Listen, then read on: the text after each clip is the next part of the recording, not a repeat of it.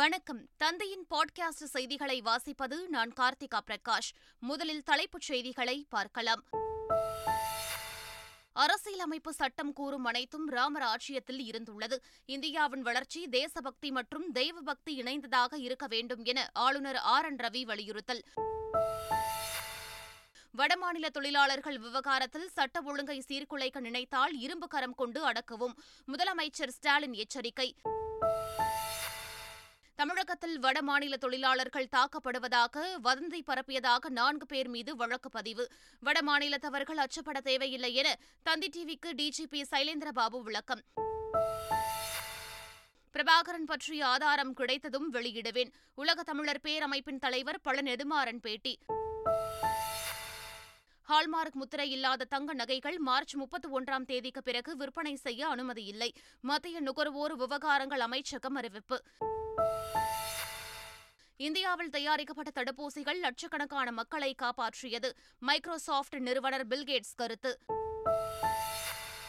மகளிர் premier league முதல் போட்டியில் மும்பை அணி அபார வெற்றி. நூற்று நாற்பத்தி மூன்று ரன்கள் வித்தியாசத்தில் குஜராத்தை வீழ்த்தியது. இனி விரிவான செய்திகள். அரசியலமைப்பு சட்டம் கூறும் அனைத்தும் ராமர் ஆட்சியத்தில் இருந்துள்ளதாக ஆளுநர் ஆர் என் ரவி தெரிவித்துள்ளார்.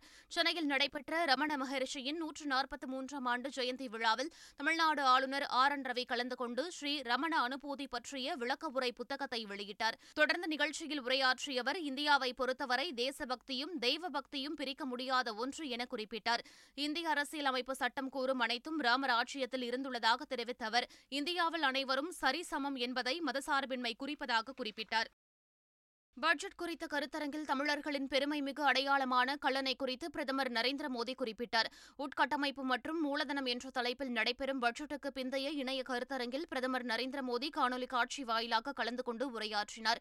அப்போது எந்தவொரு நாட்டின் நீடித்த வளர்ச்சிக்கும் உட்கட்டமைப்பு எப்போதும் மிக முக்கிய பங்காக இருந்து வந்திருக்கிறது என தெரிவித்தார். சோழர்களால் கட்டப்பட்ட கல்லணை இரண்டாயிரம் ஆண்டுகள் பழமையானது என தெரிவித்த பிரதமர் மோடி இந்த அணை இன்றளவும் இயங்கி வருவது குறித்து மக்கள் அறிந்தால் ஆச்சரியப்படுவார்கள் என்று பெருமிதம் தெரிவித்தார். வடமாநில தொழிலாளர்கள் விவகாரத்தில் சட்டம் ஒழுங்கு பாதிக்கப்பட்டால் இரும்பு கரம் கொண்டு அடக்குவோம் என முதலமைச்சர் மு க ஸ்டாலின் எச்சரிக்கை விடுத்துள்ளார். இந்திய கம்யூனிஸ்ட் கட்சியின் மூத்த தலைவர் தோழர் ப. மாணிக்கம் நூற்றாண்டு நிறைவு விழா சென்னை கலைவாணர் அரங்கத்தில் நடைபெற்றது. இதில் பேசிய முதலமைச்சர் ஸ்டாலின் பீகார் மாநில தொழிலாளர்கள் விவகாரம் தொடர்பாக மாநில முதலமைச்சர் நிதிஷ்குமாருடன் தொலைபேசி வாயிலாக உரையாடியதாக தெரிவித்தார். சிலர் எப்படியாவது கலவரத்தை ஏற்படுத்தி அதன் மூலமாக அரசியல் லாபம் தேட நினைக்கக்கூடியவர்களுக்கு நான் ஒன்றை மட்டும் சொல்லுகிறேன். இன்று காலையில் கூட பீகார் மாநிலத்தினுடைய முதலமைச்சர் நிதிஷ்குமாரிடத்தில் நான் தொலைபேசியில் பேசிவிட்டு தான் வந்திருக்கிறேன். எனவே எந்த காரணத்தை கொண்டும் எவ்வளவு பிளவை ஏற்படுத்த நினைத்தாலும் ஒரு காலம் இந்த கூட்டணியை நீங்கள் பிளவுபடுத்திட முடியாது என்பதை மாத்திரம் அழுத்த திருத்தமாக எடுத்து சொல்லி யார் சட்டம் ஒழுங்கி கெடுக்கின்ற சூழல் ஈடுபட்டாலும் அவன் எந்த கொம்பனாக இருந்தாலும் அவனை க இரும்பு கரம் கொண்டு அடக்குவோம் அடக்குவோம் என்பதை மாத்திரம் இந்த நேரத்தில் உறுதி உறுதி சொல்லி தோழர் பா. மாணிக்கம் அவர்களுடைய புகழ் என்றைக்கும் நிலைத்து நிற்க வேண்டும் என்று கேட்டு உங்கள் அனைவருக்கு மீண்டும் ஒரு முறை என்னுடைய இதயபூர்வமான நன்றியை தெரிவித்து விடைபெறுகிறேன். நன்றி வணக்கம். தமிழ்நாட்டில் வடமாநிலத்தவர்கள் தாக்கப்படுவதாக வதந்தி பரப்பியதாக நான்கு பேர் கைது செய்யப்பட்டதாக தமிழக காவல்துறை டிஜிபி சைலேந்திரபாபு தந்தி டிவிக்கு பிரத்யேகமாக அளித்த பேட்டியில் தெரிவித்தார். தமிழக காவல்துறையில் உள்ள வடமாநில அதிகாரிகளை கொண்டு வடமாநில ஊழியர்களிடம் விழிப்புணர்வு ஏற்படுத்தி வருவதாக தெரிவித்துள்ள டிஜிபி தொடர்ந்து வதந்திகளை பரப்புபவர்களை காவல்துறையினர் கண்காணித்து வருவதாக குறிப்பிட்டார். வடமாநில தொழிலாளர்கள் விவகாரம் தொடர்பாக ஆய்வு நடத்த பீகார் மாநில ஊரக வளர்ச்சித்துறை செயலாளர் பாலமுருகன் தலைமையில் நான்கு அதிகாரிகள் கொண்ட குழுவினர் சென்னை வந்தடைந்தனர். காவல்துறையினருடன் ஆலோசனை மேற்கொண்ட இக்குழுவினர் சென்னை ஆட்சியர் அலுவலகத்தில் நடந்த ஆலோசனைக் கூட்டத்திலும் பங்கேற்றனர். கூட்டத்திற்கு பிறகு செய்தியாளர்களிடம் பேசிய பொதுத்துறை செயலாளர் ஜெகநாதன் வடமாநில தொழிலாளர்கள் துன்புறுத்தப்படுவது போன்ற தவறான கருத்துகள் சமூக வலைதளங்களில் பரவியதால் தேவையற்ற பதற்றம் ஏற்பட்டுள்ளது என்றார். வடமாநில தொழிலாளர்களை பாதுகாப்பதில் தமிழக அரசும் காவல்துறையும் சிறப்பாக செயல்படுவதாக பாஜக மாநில தலைவர் அண்ணாமலை பாராட்டு தெரிவித்துள்ளார். கிருஷ்ணகிரியில் செய்தியாளர்களை சந்தித்தவர் இதனை தெரிவித்தார். வடமாநில தொழிலாளர்கள் தமிழ்நாட்டில் சிறப்பாக அற்புதமாக பாதுகாப்பாக இருக்காங்க. அரசியெல்லாம் தாண்டி நான் சொல்லுகின்றேன்னா இன்னைக்கு எனக்கு பீகார் ஸ்டேட் பிஜேபி தலைவர் ஃபோன் பண்ணார். அவர் ஃபோன் பண்ணி இந்த மாதிரி வந்து வடமாநில தொழிலாளர்களுக்கு வந்து இங்கே பாதுகாப்பு பிரச்சனை இருக்குது எங்களுக்கு செய்தி வருதுனார். நான் சொன்னேன் அப்படிலாம் இல்லைங்க. யார் உங்களுக்கு சொன்னான் தமிழக மக்கள் சிறப்பாக இருக்கிறாங்க. நாங்கள் அந்த மாதிரி நடக்க விட மாட்டோம். தமிழகத்தில் இருக்கிற காவல்துறை அவர்களுக்கு பாதுகாப்பாக இருக்குது தமிழக அரசும் கூட இந்த விஷயத்தில் பாதுகாப்பாக இருக்குது கட்சியெல்லாம் தாண்டி. அதனால் நீங்கள் தயவு செஞ்சு அந்த மாதிரி எங்கிட்ட சொல்லாதீங்க. எங்கள் தமிழ்நாட்டின் மீது அந்த மாதிரி அவப்பெயர் வருவதற்கு நான் அதை விட மாட்டேன் சென்னை தலைமை செயலகத்தில் நீடித்த வளர்ச்சி இலக்குகள் தொடர்பான புத்தகங்கள் மற்றும் லட்சணையை முதலமைச்சர் ஸ்டாலின் வெளியிட்டார். தொடர்ந்து நீடித்த வளர்ச்சி இலக்குகளுக்கான சமூக ஊடக கணக்குகளை அவர் தொடங்கி வைத்தார். இந்நிகழ்ச்சியில் தமிழக நிதியமைச்சர் பழனிவேல் தியாகராஜன் உள்ளிட்டோர் பங்கேற்றனர். கரூர் மாநகராட்சிக்கு உட்பட்ட ராயனூர் பகுதியில் நடைபெற்ற ஒரு லட்சத்து இருபத்தி இரண்டாயிரம் பயனாளிகளுக்கு இருநூற்று அறுபத்தி ஏழு புள்ளி நான்கு மூன்று கோடி ரூபாய் மதிப்பீட்டில் நலத்திட்ட உதவிகள் வழங்கும் விழா நடைபெற்றது. இதில் இளைஞர் நலன் மற்றும் விளையாட்டு மேம்பாட்டுத்துறை அமைச்சர் உதயநிதி ஸ்டாலின் கலந்து கொண்டு முடிவுற்ற மற்றும் புதிய திட்டப் பணிகளை தொடங்கி வைத்து நலத்திட்ட உதவிகளை வழங்கினார். பின்னர் பேசிய அமைச்சர் உதயநிதி ஸ்டாலின் தேர்தலுக்காக அல்லாமல் மக்களுக்காக பணியாற்றவே காத்திருப்பதாக தெரிவித்தார். சட்டப்பேரவையில் எதிர்க்கட்சித் தலைவர் இருக்கை விவகாரம் முடிவு பெற்றதாக சபாநாயகர் அப்பாவு தெரிவித்துள்ளார். நிலையில் செய்தியாளர்களை சந்தித்த அவர் முடிவடைந்துள்ள பிரச்சினை குறித்து பேச வேண்டியதில்லை எனவும் தெரிவித்தார். அவங்களுக்கு அதை இருக்க வேணும் வேண்டாங்கிற பிரச்சனை கடந்த சட்டமன்ற கூட்டத்தொடரிலே கொண்டு வந்து அதுக்கு முடிவும் எழுதி முடிவுரை எழுதப்பட்டு விட்டது. அவங்களே இதுவரைக்கும் என்ன வேணும்னு கேட்காம நீங்கள் அவங்கள இந்த வடிவேல் சொன்ன மாதிரி உசுப்பேத்தி உசுப்பேத்தியே விடுதலாம் அந்த கட்சியை.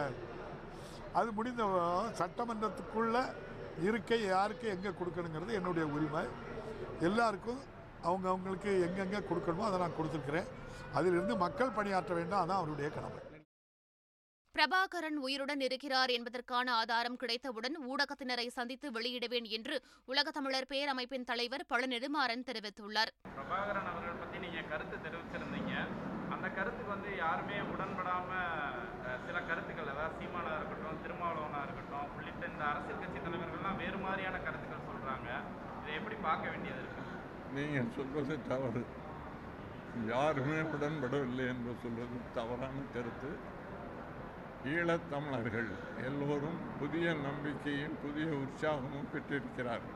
இந்த நேரத்துல வந்து இதை சொல்றதுக்கு வந்து ஏதோ ஒரு ஆதாயத்திற்காக சொல்கிற அப்படின்ற மாதிரியான விமர்சனங்கள்லாம் ஐயா முதல் கட்டமாக அவர் இருக்காருன்றதை நீங்கள் அறிவிச்சீங்க. இப்போ அடுத்த கட்டமாக வந்து எல்லாரும் என்ன கேட்குறாங்கன்னா புகைப்படங்கள் இல்லை ஃபோட்டோ வீடியோக்கள் ஏதாவது எப்போ அடுத்து வெளியிடுவீங்கன்ற எதிர்பார்ப்புகள் நீங்கள் சொல்கிற மாதிரி தமிழக மக்கள் வந்து எல்லா மக்கள்கிட்ட எதிர்பார்ப்பு இருக்குது அந்த மாதிரியான தகவல் அடுத்து நீங்கள் எப்போ தெரிவிப்பீங்க? எப்போ எதிர்பார்க்கலாம்? அப்படி அப்படி தகவல் அறிவிக்க வேண்டியிருந்தால் உங்களை நாம் அழைத்து அறிவிக்கிறேன். வருமா எப்போன்னு சொல்ல முடியாது. எப்போ எனக்கு கிடைக்குதோ அப்போ அறிவிப்பேன். செஞ்சமர் படத்தின் தொடக்க விழாவில் பங்கேற்று பேசிய நாம் தமிழர் கட்சியின் ஒருங்கிணைப்பாளர் சீமான் முன்னாள் முதலமைச்சர் அண்ணாவை கடுமையாக விமர்சித்து பேசினார். அப்போது எட்டாம் வகுப்பு வரை தமிழ் படித்தால் போதுமா எனவும் கேள்வி எழுப்பினார். நம்ம பேசியாருங்கன்னு அண்ணன் ஸ்பீச் சூப்பர் பேச்சுன்னு சொன்னானப்பா அது எஸ்ஸை ஒட்டணும் அவனுக்கு. என்னுடைய பஞ்சு ஒரு எஸ் போட்டு ஸ்பாஞ்சு என்னுடைய தாக்கு ஒரு ஏ போட்டு அட்டாக்கு அவனே திருட்டு பையன் மொழி பிச்சைக்கார மொழியை வச்சுக்கிட்டு அலைகிறான் நீ அதை போய் அறிவுன்னு போட்டு எழுதி வச்சுட்டு கிடக்குறேன் வெள்ளைக்காரன் எங்கள் வெள்ளைக்காரன் எங்கள் நல்லா தமிழ் படிச்சுட்டு எங்களுக்கு பாடம் நடத்திக்கிட்டு இருக்கான். மதம் பரப்பு வந்த ஜோசப் ஜோசப் பெஸ்கியும் வீரமாமணிவர் ஜோசப் பெஸ்கியும் கால்டுவெல் போப்பும் ஜியு போப்பும் தமிழை கற்றுக்கிட்டு தேம்பாவணின்னு நூல் எழுதி வச்சுட்டு போனான் ஜோசப் பிஸ்கி. வேற எங்கள் அண்ணன் வந்து எட்டாம் வகுப்பு வரைக்கும் தமிழ் படித்தா போதும் பள்ளிக்கூடத்தில். பைத்தியகரம் பைத்தியகரம் முதுகலை இலக்கியம் எம்ஏ தமிழ் இலக்கியம் படித்தவனே பொழிப்புரை தேடிக்கிட்டு இருக்கான் விளக்கம் தெரியாம. எட்டாம் பிறகு புள்ள என்ன தர பஹ்ரைன் நாட்டில் காணாமல் போன இரண்டு பேரை மத்திய மாநில அரசுகள் மீட்டுத் தர வேண்டும் என அவர்களின் மனைவி கண்ணீர் மல்க கோரிக்கை விடுத்துள்ளனர். கன்னியாகுமரி மாவட்டத்தைச் சேர்ந்த வின்சென்ட் மற்றும் சஹாய செல்சோ ஆகிய இருவரும் பஹ்ரைன் நாட்டிற்கு மீன்பிடி தொழிலுக்காக கடந்த ஆண்டு மே மாதம் சென்றுள்ளனர். அவர்களை கடந்த நான்கு மாதமாக தொடர்பு கொள்ள முடியவில்லை என்று கூறப்படுகிறது. இந்நிலையில் மீனவர்களின் குடும்பத்தினர் இரண்டு பேரையும் மீட்டுத் தர கோரிக்கை விடுத்துள்ளனர். சென்னை பெரம்பூர் நகைக்கடையிலிருந்து ஒன்பது கிலோ தங்கம் கொள்ளையடிக்கப்பட்ட சம்பவத்தில் பெங்களூரில் இருந்த இருவரை காவல்துறையினர் கைது செய்தனர். அவர்களிடம் நடத்தப்பட்ட விசாரணையில் கைதான இருவரும் ஸ்டீபன் கங்காதர் என தெரியவந்தது. அவர்களிடமிருந்து இரண்டரை கிலோ தங்க நகைகளை பெங்களூரு போலீசார் பறிமுதல் செய்தனர். பின்னர் அவர்கள் அளித்த தகவலின் பேரில் இந்த வழக்கில் தொடர்புடைய கஜேந்திரன் மற்றும் திவாகர் ஆகிய இருவரை பெங்களூரு போலீசார் கைது செய்து சென்னை போலீசாரிடம் ஒப்படைத்துள்ளனர். போலி கௌரவ டாக்டர் பட்டம் வழங்கப்பட்ட விவகாரம் தொடர்பாக அண்ணா பல்கலைக்கழகத்திற்கு போலீஸ் நோட்டீஸ் அனுப்பியுள்ளது. போலி கௌரவ டாக்டர் பட்டம் வழங்க அனுமதி வழங்கியவர் யார்? எதன் அடிப்படையில் அனுமதி வழங்கப்பட்டது? அரங்க பொறுப்பு அதிகாரி யார் என்பன உள்ளிட்ட பத்து கேள்விகளுடன் அந்த நோட்டீஸை அண்ணா பல்கலைக்கழகத்திற்கு கோட்டூர்புரம் போலீசார் அனுப்பியுள்ளனர். இது தொடர்பாக அண்ணா பல்கலைக்கழக அதிகாரிகள் எழுத்துப்பூர்வமாக விளக்கமளிக்க வேண்டும் என காவல்துறையினர் தெரிவித்துள்ளனர். ஹோலி பண்டிகையை கொண்டாடுவதற்கு சொந்த ஊர் செல்லும் வடமாநில தொழிலாளர்களுக்காக தமிழகத்திலிருந்து சிறப்பு ரயில் இயக்கப்பட உள்ளது. கோவையிலிருந்து இன்று இரவு எட்டு நாற்பத்தைந்து மணிக்கு புறப்படும் இந்த ரயில் திருப்பூர் ஈரோடு சேலம் ஜோலார்பேட்டை காட்பாடி பெரம்பூர் வழியாக ஏழாம் தேதி பாட்னாவை சென்றடையும். இந்த ரயிலில் எட்டு முன்பதிவு இல்லாத பெட்டிகளும் முன்பதிவு மற்றும் ஏசி பெட்டிகளும் அமைக்கப்பட்டுள்ளன என்று தெற்கு ரயில்வே தெரிவித்துள்ளது. மாதிரி பள்ளி மாணவர் சேர்க்கைக்கான தேர்வு அறிவிப்பு அதிர்ச்சி தருவதாக பொது பள்ளிக்கான மாநில மேடை அமைப்பு கண்டனம் தெரிவித்துள்ளது. அரசு பள்ளிகளில் சிறந்த மாணவர்களை தேர்ந்தெடுத்து நீட் கியூட் தேர்வுகளுக்கு பயிற்சி அளிக்கப்படும் என்றால் மாணவர் தேர்வுக்கு என்ன அளவுகோல் வைத்திருக்கிறார்கள் என கேள்வி எழுப்பியுள்ளது. மாதிரி பள்ளி நடைமுறையை கைவிட்டு அரசு பள்ளிகளில் சமமான கற்றல் வாய்ப்பை உறுதிப்படுத்த வேண்டும் எனவும் வலியுறுத்தியுள்ளது. திருப்பதி ஏழுமலையான் கோவிலில் தெப்ப உற்சவத்தின் இரண்டாம் நாள் நிகழ்வு நடைபெற்றது. நான்கு நாட்கள் நடைபெறும் இந்த நிகழ்வில் இரண்டாம் நாளில் மூலவர் கிருஷ்ணர் அலங்காரத்தில் பாமா ருக்மணி சமேதராக எழுந்தருளி புஷ்கரணியில் வலம் வந்து பக்தர்களுக்கு காட்சியளித்தார். இதில் திரளான பக்தர்கள் கலந்து கொண்டு சுவாமி தரிசனம் செய்தனர். திருவண்ணாமலை அண்ணாமலையார் கோவிலில் மாசி மாத சனி மகா பிரதோஷத்தை ஒட்டி பெரிய நந்திக்கு சிறப்பு அபிஷேகம் செய்யப்பட்டது. தொடர்ந்து நந்தி பகவானுக்கு அருகம்புல் வில்வ இலை சாமந்தி பூ மல்லி கனகாம்பரம் ஆகிய பூக்களால் சிறப்பு அலங்காரம் செய்யப்பட்டு பஞ்சமுக தீபாராதனை நடைபெற்றது. இந்த விழாவில் ஏராளமான பக்தர்கள் கலந்து கொண்டு சுவாமி தரிசனம் செய்தனர். ஐயா வைகுண்டரின் நூற்று தொன்னூற்று ஓராவது அவதார தின விழா கொண்டாடப்பட்டது. நாகர்கோவிலிருந்து சாமித்தோப்பில் உள்ள ஐயா வைகுண்டரின் தலைமைப்பதி வரை விமர்சையாக நடைபெற்ற இப்பேரணியில் ஏராளமான ஐயாவளி பக்தர்கள் பங்கேற்று வழிபாடு செய்தனர். காஞ்சிபுரம் காமாட்சியம்மன் ஆலயத்தில் மாசி மாத பிரம்மோற்சவத்தின் எட்டாம் நாள் விழா விமர்சையாக நடைபெற்றது. மலர் மாலைகள் சூடி லட்சுமி சரஸ்வதி தேவிகளுடன் ராணி கோலத்தில் காஞ்சி காமாட்சியம்மன் வெள்ளி பத்ரபீட சிம்மாசனத்தில் எழுந்தருளினார். பின்னர் ராஜ வீதிகளில் உலா வந்து பக்தர்களுக்கு அருள் பாலித்தார். கச்சத்தீவு புனித அந்தோணியார் தேவாலயத்தில் இரண்டு நாள் திருவிழா கொடி இறக்கத்துடன் நிறைவுற்றது. அங்கு நடைபெற்ற கூட்டு திருப்பலி நிகழ்ச்சியில் இலங்கை மற்றும் இந்திய பக்தர்கள் கலந்து கொண்டு பிரார்த்தனை செய்தனர். இரண்டு நாள் திருவிழாவில் தமிழ்நாட்டிலிருந்து இரண்டாயிரத்து நூற்று தொன்னூற்று மூன்று பேரும் இலங்கையிலிருந்து ஐந்தாயிரத்து நூற்று இருபத்தைந்து பேரும் என மொத்தம் ஏழாயிரத்து முன்னூற்று பதினெட்டு பேர் பங்கேற்றனர். இரு நாட்டு மக்களும் கலந்து கொண்டதால் கச்சத்தீவில் பாதுகாப்பு பலப்படுத்தப்பட்டுள்ளது. தாம்பரம் அருகே ஆன்லைன் செயலிகள் மூலமாக இருபது லட்சம் ரூபாய் கடன் வாங்கிய நபர் மன உளைச்சலில் தூக்கிட்டு தற்கொலை செய்து கொண்டார். மாடம்பாக்கம் பகுதியைச் சேர்ந்த வினோத்குமார் மெடிக்கல் ரெப்பாக பணியாற்றி வந்த நிலையில் ஆன்லைன் செயலி மூலம் இருபது லட்சம் ரூபாய் கடன் வாங்கியுள்ளார். ஒரு வருடமாக கடனை திருப்பி செலுத்த முடியாமல் மன உளைச்சலில் இருந்து வந்தவர் வீட்டில் தூக்கிட்டு தற்கொலை செய்து கொண்டார். தந்தி டிவி செய்தி எதிரொலியாக ரஜினி முருகன் படத்தில் நடித்த பவுன்ராஜ் குடும்பத்திற்கு இசையமைப்பாளர் டி. இமான் உதவிக்கரம் நீட்டியுள்ளார். நடிகர் பவுன்ராஜின் மனைவி விக்னேஸ்வரி தந்தி டிவிக்கு கடந்த மாதம் அளித்த பேட்டியில் வறுமையால் வாடுவதாகவும் எந்த நடிகர்களும் நடிகர் சங்கமும் உதவி செய்யவில்லை என்றும் வேதனை தெரிவித்திருந்தார். இதை பார்த்த இசையமைப்பாளர் டி. இமான் தண்டையார்பேட்டையில் உள்ள பவுன்ராஜ் வீட்டிற்கு சென்று உதவிப் பொருட்களை வழங்கினார்.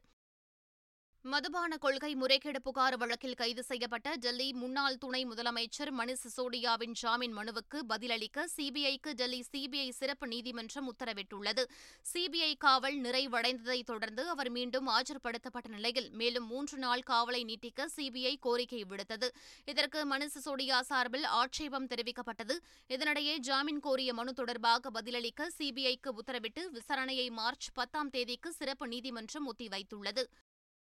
மார்ச் முப்பத்தி ஒன்றாம் தேதிக்கு பிறகு ஹால்மார்க் எண் பொறிக்கப்படாத தங்க நகைகளை விற்பனை செய்வதற்கு மத்திய அரசு தடை விதித்துள்ளது. இதனால் ஒவ்வொரு நகை மீதும் ஆறு இலக்க எண் பொறிக்கப்படுவதால் தங்கம் வாங்குபவர்கள் ஏமாற்றப்படுவது குறையும் என கூறப்பட்டுள்ளது. மேலும் சிறு குறு நகை நிறுவனங்களின் தயாரிப்புகளுக்கு ஹால்மார்க் முத்திரை பெறுவதற்கு ஆகும் கட்டணத்தில் எண்பது சதவீதம் வரை சலுகை அளிக்கப்படும் என்று மத்திய அரசு அறிவித்துள்ளது. மகளிர் பிரீமியர் லீக் டி டுவெண்டி தொடரின் முதல் போட்டியில் நூற்று நாற்பத்தி மூன்று ரன்கள் வித்தியாசத்தில் குஜராத்தை வீழ்த்தி மும்பை அபார வெற்றி பெற்றுள்ளது. நவி மும்பையில் உள்ள டி ஒய் பாட்டில் மைதானத்தில் நடைபெற்ற இப்போட்டியில் முதலில் பேட்டிங் செய்த மும்பை அணி ஐந்து விக்கெட்டுகள் இழப்பிற்கு இருநூற்று ஏழு ரன்கள் குவித்தது. பின்னர் ஆடிய குஜராத் அணியில் தொடக்க வீராங்கனை பெத்மோனி காயம் காரணமாக ரிட்டையர்டு ஹர்ட் ஆனார். மற்ற வீராங்கனைகள் சொற்ப ரன்களுக்கு வெளியேற பதினாறாவது ஓவரில் அறுபத்தி நான்கு ரன்களுக்கு குஜராத் ஆட்டமிழந்தது மும்பை தரப்பில் அதிகபட்சமாக ஷைகா இஷாக் நான்கு விக்கெட்டுகளை வீழ்த்தினார். மீண்டும் தலைப்புச் செய்திகள். அரசியலமைப்பு சட்டம் கூறும் அனைத்தும் ராமர் ஆட்சியத்தில் இருந்துள்ளது. இந்தியாவின் வளர்ச்சி தேசபக்தி மற்றும் தெய்வபக்தி இணைந்ததாக இருக்க வேண்டும் என ஆளுநர் ஆர் என் ரவி வலியுறுத்தல். வடமாநில தொழிலாளர்கள் விவகாரத்தில் சட்ட ஒழுங்கை சீர்குலைக்க நினைத்தால் இரும்பு கரம் கொண்டு அடக்கவும் முதலமைச்சர் ஸ்டாலின் எச்சரிக்கை. தமிழகத்தில் வடமாநில தொழிலாளர்கள் தாக்கப்படுவதாக வதந்தி பரப்பியதாக நான்கு பேர் மீது வழக்கு பதிவு. வடமாநிலத்தவர்கள் அச்சப்பட தேவையில்லை என தந்தி டிவிக்கு டிஜிபி சைலேந்திரபாபு விளக்கம். பிரபாகரன் பற்றிய ஆதாரம் கிடைத்ததும் வெளியிடுவேன். உலக தமிழர் பேரமைப்பின் தலைவர் பழ நெடுமாறன் பேட்டி. ஹால்மார்க் முத்திரை இல்லாத தங்க நகைகள் மார்ச் முப்பத்தி ஒன்றாம் தேதிக்கு பிறகு விற்பனை செய்ய அனுமதி இல்லை. மத்திய நுகர்வோர் விவகாரங்கள் அமைச்சகம் அறிவிப்பு. இந்தியாவில் தயாரிக்கப்பட்ட தடுப்பூசிகள் லட்சக்கணக்கான மக்களை காப்பாற்றியது. மைக்ரோசாஃப்ட் நிறுவனர் பில்கேட்ஸ் கருத்து. மகளிர் பிரீமியர் லீக் முதல் போட்டியில் மும்பை அணி அபார வெற்றி. நூற்று நாற்பத்தி மூன்று ரன்கள் வித்தியாசத்தில் குஜராத்தை வீழ்த்தியது. இத்துடன் பாட்காஸ்ட் செய்திகள் நிறைவு பெறுகின்றன. வணக்கம்.